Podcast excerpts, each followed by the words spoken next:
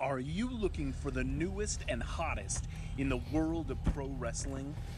Then check out the amazing action on Powerslam.tv, the biggest indie pro wrestling channel in the world. Get over 6,000 hours of the best events from over 150 of your favorite promotions from 20 different countries around the globe.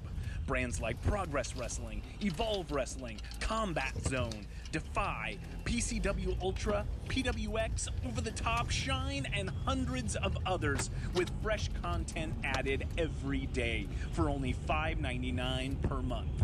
Get your free trial today at powerslam.tv.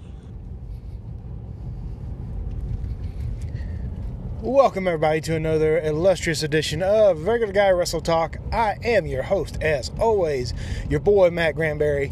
Oh, what a week. What a week. Man, oh man.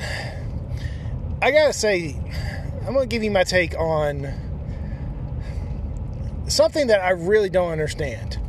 I've been thinking about this and racking my brain, and you know me, I, I like to listen to the other voices on social media and see what's going on get you know get people's different takes and you know get get their different opinions. And i've seen something.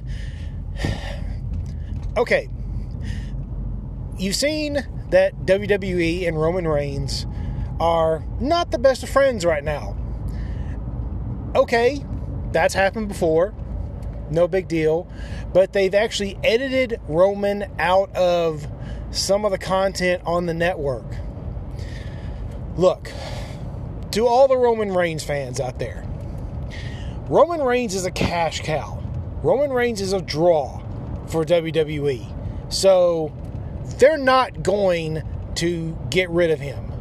They're just not. They're not going to get rid of him.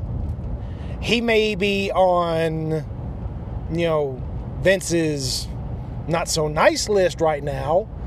But, I mean, can you really blame the guy? Can you really blame the guy for for not showing up? I mean, the guy has had leukemia. He has a a, a compromised immune system. He didn't want to be in an unsafe working environment. He didn't want to get sick. He didn't want to get sick. So he's like, I'm going home. So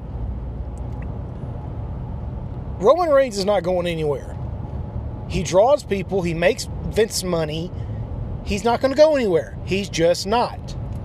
And if he does go somewhere, if Vince makes the absolute stupid mistake of getting rid of him, then that's on Vince. Nobody else. That's on Vince McMahon. And if he does do that, I guarantee you, Tony Khan will be the first pe- person to blow up Roman's phone and said, "Please, please, please come work for me. I'll pay you whatever you want." I mean,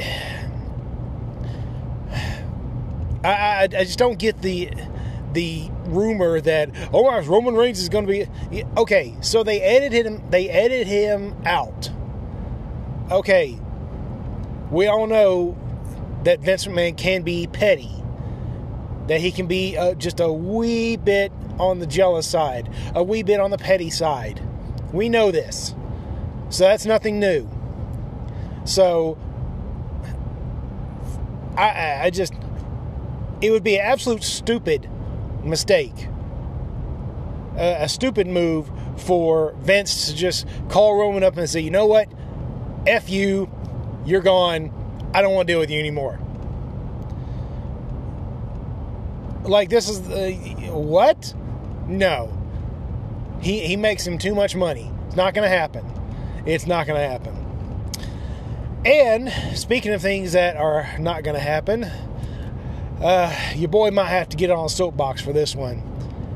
Because uh, I don't think that a certain individual in AEW is getting booked right. And I don't know why.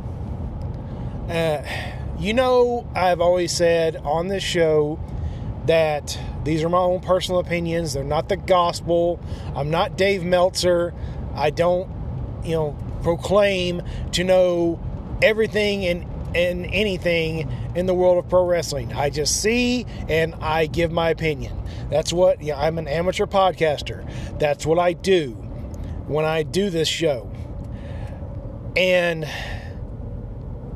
my own personal opinion of this is that AEW, and again, I might be jumping the gun on this. I, I, I know that. I might be jumping the gun on this, but I don't think AEW is booking Darby Allin right. I really don't.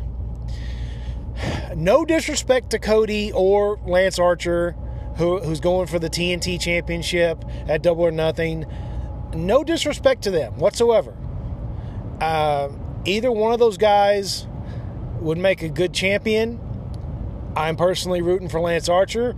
He's a fellow Texas boy, and I ever since last year's G1, I I have been an absolute fan. This this guy has just amazed me at what he can do at six foot eight and damn near 300 pounds.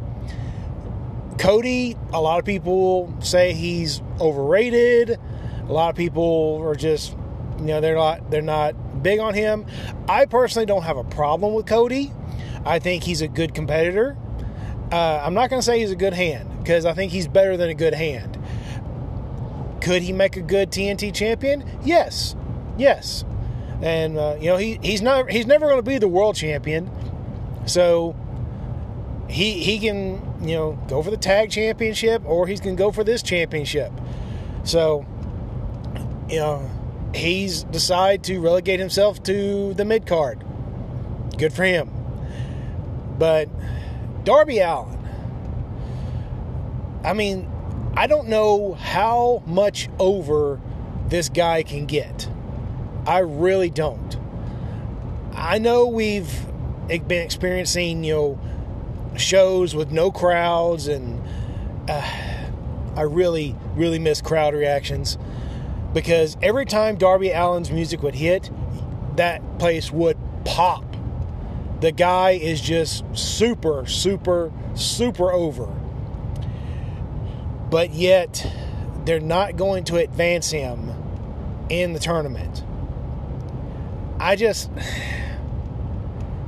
For a guy that is pretty much your most over guy, except for maybe you know Chris Jericho or uh, maybe Kenny Omega or the Bucks or Hangman. Darby Allin's right in the mix with them as far as guys who are over in that company, and yet you're not gonna give them that little push. I don't understand that. I really don't. I mean, yeah, you could have booked it as like a David versus Goliath thing, and we've all seen that before. You know, here's this big, huge monster, Lance Archer, six foot eight, just dominating everybody, versus 170 pound Darby Allin, who's, you know, maybe six foot on a, on a good day. Uh, you know, and yeah, you could build that towards it and the story could write itself.